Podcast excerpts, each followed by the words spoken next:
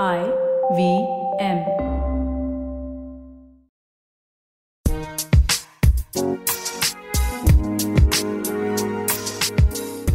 Hello and welcome to States of Anarchy, a podcast on global affairs and foreign policy. I'm your host, Hamsini Hariharan. Every week on the show, I tackle issues in global affairs and foreign policy, all in the hope of making a little more sense of the world around us. This is our special Q&A episode, where I answer questions that you've sent on Instagram or Twitter or email. And to be honest, it's my favorite part of the show. Let's begin. Today we have two questions, both about minorities and how states respond to differences. The first is from Vikas Ravi on Twitter. Vikas had said, I had just read an article in the BBC about the systematic rape and torture endured by the women in education camps. I wanted to know a bit of their history and what brought about the current situation, and what exactly is the government's agenda other than an ethnic cleansing, maybe. And can a foreign agency or government intervene if the evidence is genuine? This is probably a lot to answer. So, Vikas's context is that he's talking about Uyghur women in China and the crackdown on Uyghurs. This is a lot to answer, but extremely relevant now, considering how the uproar about Xinjiang cotton has swept China and the world. If you need to talk about the Uyghurs, then it has a long historical and cultural history. There are about 12 million Uyghurs, mostly Muslim, living in northwestern China in the region of Xinjiang, officially known as the Xinjiang Uyghur Autonomous Region. The Uyghurs speak their own language, similar to Turkish, and they see themselves as culturally and ethnically closer to Central Asian nations. They make up less than half the population of Xinjiang. So, what is Xinjiang? Xinjiang is a region in northwestern China. It's one of the driest places in the world because it's surrounded completely by mountains like the Himalayas, the Pamirs, and the Steppes. In fact, the region was one of the last on earth to be inhabited well after agriculture was developed. The Xinjiang region was thinly populated by herders and oasis farmers organized into small kingdoms and tribal alliances. The Silk Road, which was a trade route between Europe and Asia, passed through this region. Now, Xinjiang was incorporated into the Chinese Empire when it was conquered by the Mongol leader Genghis Khan in the 13th century. But it was only under the Qing Empire that it finally came under what we think as quote unquote Chinese territory. In 1884, the Qing government created a new Xinjiang province. But even then, it was a frontier region with the warlords who governed it effectively independent. You have to remember that Xinjiang was at the border of the USSR, which had many people following Islam along its borders. And so, in modern history, Xinjiang was filled with revolts and rebellions and shifting allegiances between the Kuomintang and the USSR. When the Communist Party came to power, Xinjiang was incorporated as a region and was made into an autonomous province as a concession to the non Han people who lived there. The Communist Party also motivated a lot of Han people to shift to Xinjiang to change the demographic balance. And this is something that they've done in Tibet as well. But frustrations led to an upsurge of resistance by clandestine militant groups inside Xinjiang and others in Kazakhstan, Kyrgyzstan, and Pakistan. Now, we know that the Chinese government does not take kindly to resistance. So, after an Uyghur demonstration in 1995, Beijing issued document number seven.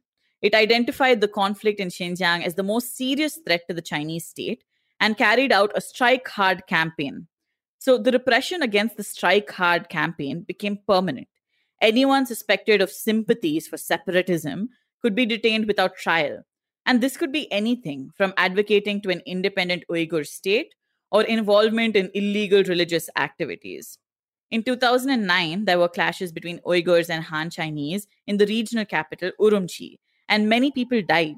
So the Chinese government reacted by detaining thousands of Uyghurs and even executing many. Under Xi Jinping, the freedom to practice religion has become even more restricted in China.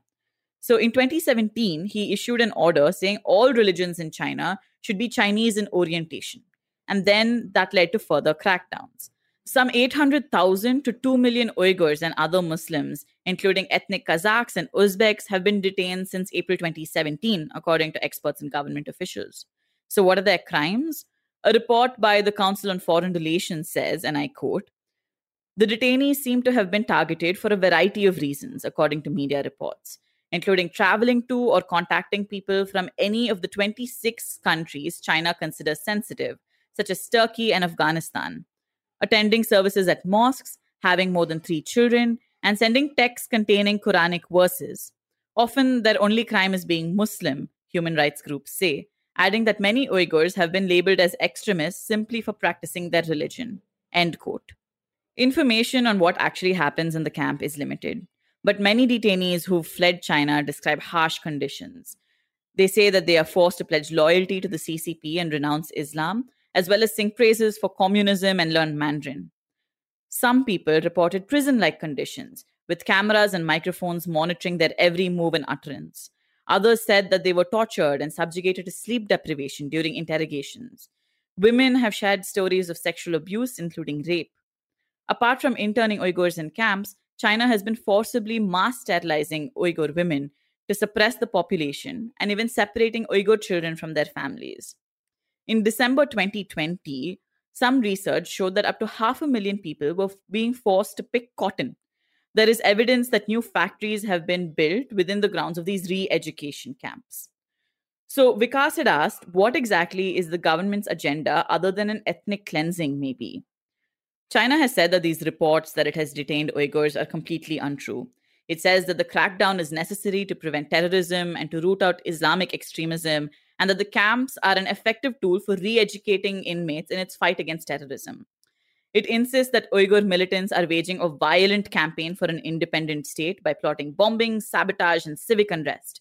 This is the official line. Now, the Chinese government prioritizes social stability, and it's worried that because Xinjiang is a border state, Uyghurs would get influenced by violent extremists and that foreigners could use these fault lines to encourage separatism.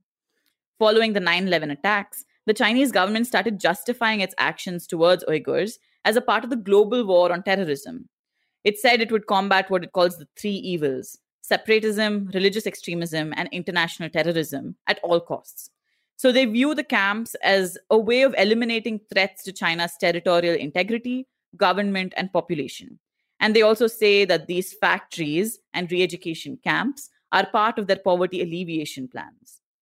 Now, you have to remember that Xinjiang is an important link in China's Belt and Road Initiative.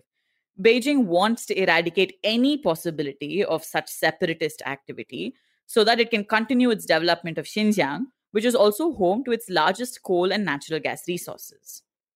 Now, on to Vikas's second question. He'd asked Can a foreign agency or government intervene if the evidence is genuine? Several countries, including the US, Canada, and the Netherlands, have accused China of committing genocide. Now, genocide is defined by international convention as the intent to destroy, in whole or part, a national, ethnic, racial, or religious group. Countries won't militarily intervene simply because costs are high. Take the case of Afghanistan and Syria, where human rights were one of the reasons cited for US and NATO intervention. But China is not Afghanistan or Syria. It's a large, powerful state. What countries have been doing is raising awareness now, consider what's happening right now with Xinjiang cotton. Last year, the outgoing Trump administration intensified sanctions against China, particularly under the Uyghur Human Rights Act in July.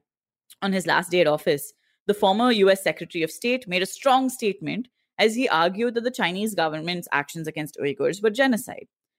In January 2021, the US Customs and Border Protection Agency announced a blanket ban on Xinjiang cotton when it said that it would seize goods from the Xinjiang Production and Construction Corps. This has hit companies across the world because of the entangled nature of global supply chains. China produces 20% of the world's cotton, and 85% of that cotton is from Xinjiang. Now, China has hit back. It's sanctioned academics who wrote reports on Xinjiang, and it's even released a Bollywood style movie based in Xinjiang, which shows an idyllic life. The problem with any form of intervention is simply that it gets caught up within larger geopolitics. In this case, it's the US trade war. In doing this, we forget to place the people who are suffering at the center of our focus. This is one of the pitfalls of international relations. And that leads us to our second question for today's episode from Pranjal. Pranjal asks, What is Sri Lanka's burqa ban all about? Does Sri Lanka also have a France like secularism model? Thanks for your question, Pranjal. Sri Lanka recently proposed a burqa ban, and it's quite curious given how small the proportion of Muslims in the country actually is. So, an Indian Express article reported that on March 16th, Sri Lanka's public security minister, Sarath Weerasekera, said that the government would soon ban the burqa. He said that he had signed off on the proposal, which now requires cabinet and parliamentary approval. If the ban goes through, as it most likely will, Sri Lanka will be among a handful of non Muslim countries, mostly in Europe, where the government is outlawed. Now, to understand the reasoning behind the proposal, we need to go back to the devastating 2019 Easter bombings in Sri Lanka.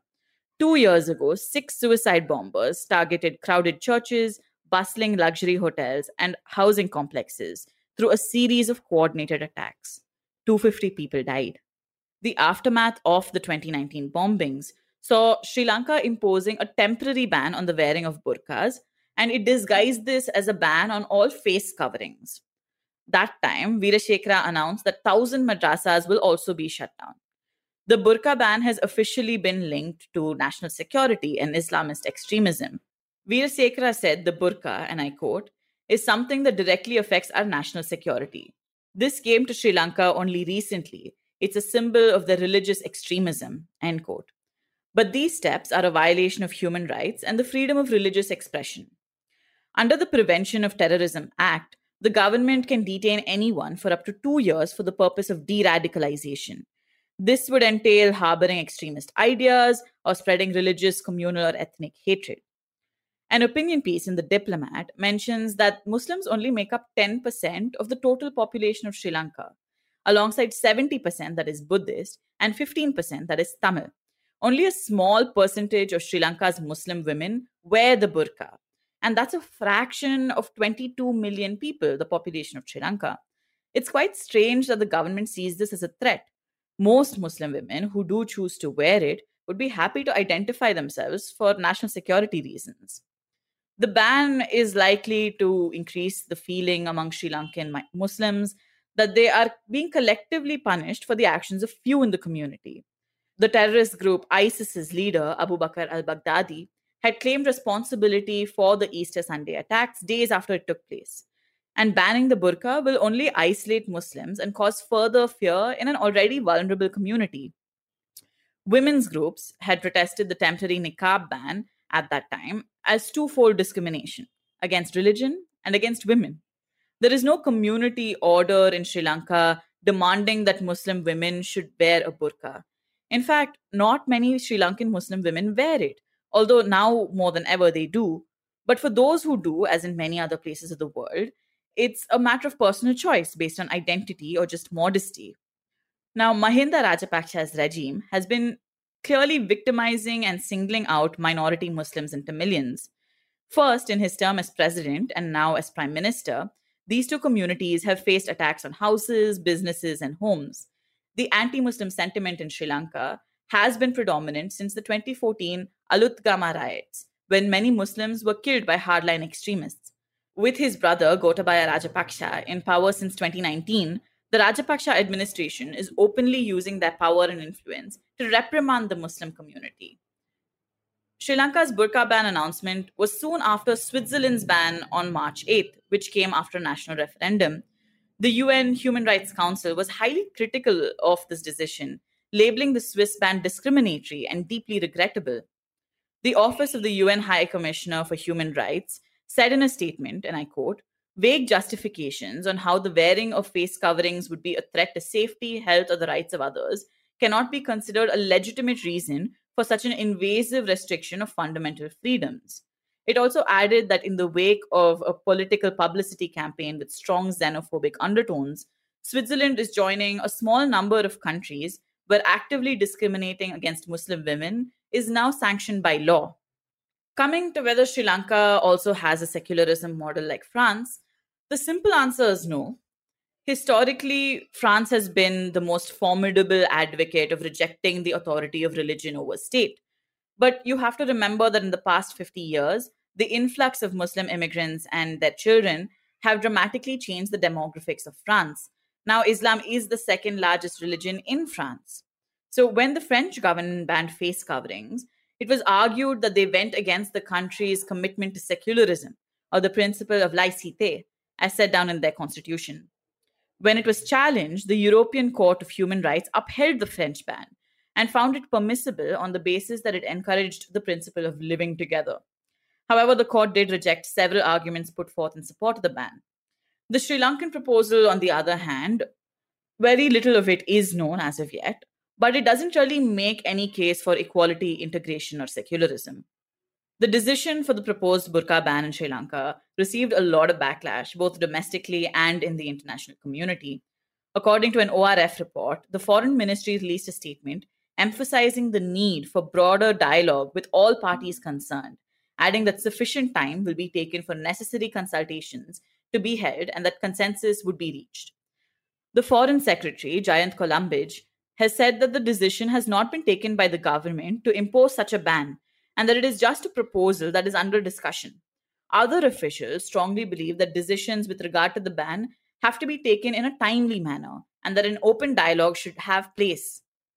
For now, the proposal is not law, and we'll have to see how the authorities consider the backlash against it. Anyway, that brings us to the end of this episode of States of Anarchy. Thank you for tuning in. Also, thanks to Vikas and Pranjal for their questions. If you have any questions about anything in international relations, then you can get in touch. You can email me at ivmstatesofanarchy at gmail.com or you can slide into my DMs on Instagram at States of Anarchy or on Twitter at HamsiniH. If you want to show us some love, send this episode to someone who you think may enjoy it. You can also leave us a rating on iTunes or your favorite podcast app. If you want to be more involved, check out our Insta page where we post regularly about foreign policy and even quizzes where you can check out how much you know about the world. This episode was scripted along with the help of Ayushmita Bhattacharjee. You can listen to States of Anarchy not only on the IVM podcast app or website, but also on iTunes, Spotify, Castbox, Google Podcasts, or whatever you're using right now. We will be back next week.